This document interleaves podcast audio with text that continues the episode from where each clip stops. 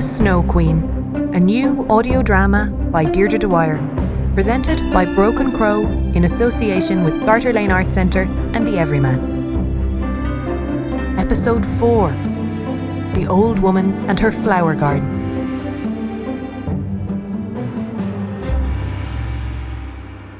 Have you guessed that something isn't quite right with the old woman and her cottage?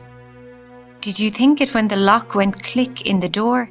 Well, you were right, and a bit quicker than Gráinne to understand quite what she was dealing with. This woman was very lonely. She wasn't really a bad woman, but she could practice magic a little, and now she very much wanted to keep Gráinne with her. Here, sweet bloom, this is a bowl of my cherries. You can eat as many of them as you like, and have a drink of this honey mead. I have often longed for such a little girl. Let's see how well we get on together.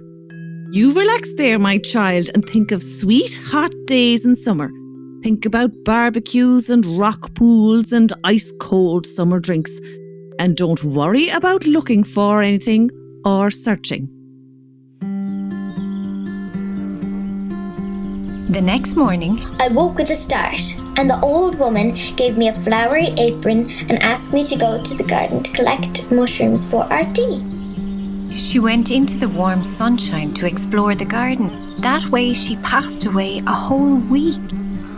One warm and dreamy afternoon, Gráinne was leaning up against the trunk of a cherry tree, lazily watching bees visiting the flowers, when she heard a small voice. Ah, ah, that tickles. Do you have to be so fussy? Why don't you just buzz off? Who said that? Who's there? Ah, ah, stop it. That tickles. I said, who said that? Who's there? Shush, Bluebell, the little girl. She's just there. I think she heard us. Hush now. Bluebell, hang on a minute. Who's there? Ha, well, she heard that, Rose. She heard you. I'm not to be blamed now. Ah, stop it. This bee is just too fluffy. Ah. What? Who's there? That's it, folks. The jig is up. She's figured it out and fair cheers to her. Figured what out? Is that you talking? Are you able to talk? But you're a flower. Naturally, I'm Lily. To be honest, I'm just surprised it took you this long to hear us. Hush, Lily. There's nothing natural about this. It's magic soil from the old woman. Did you not wonder how you were able to have cherries and blossom at the same time, little one? Are you able to talk? I would have thought that was clear from this conversation we are having.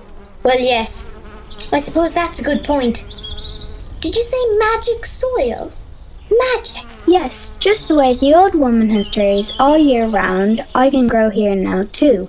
I'm a snowdrop, growing at the same time as roses and flower, and lily. And me, bluebell. That's why her garden is so lush. And I sat there, with my back warm against the cherry tree trunk, and chatted to the flowers until it was time to go in for my dinner. And so that was how I passed a week, doing jobs for the old woman, talking to the flowers, and not worrying about anything. I was quite content to lie on the grass and feel the buzz of the bees as they visited my flower friends.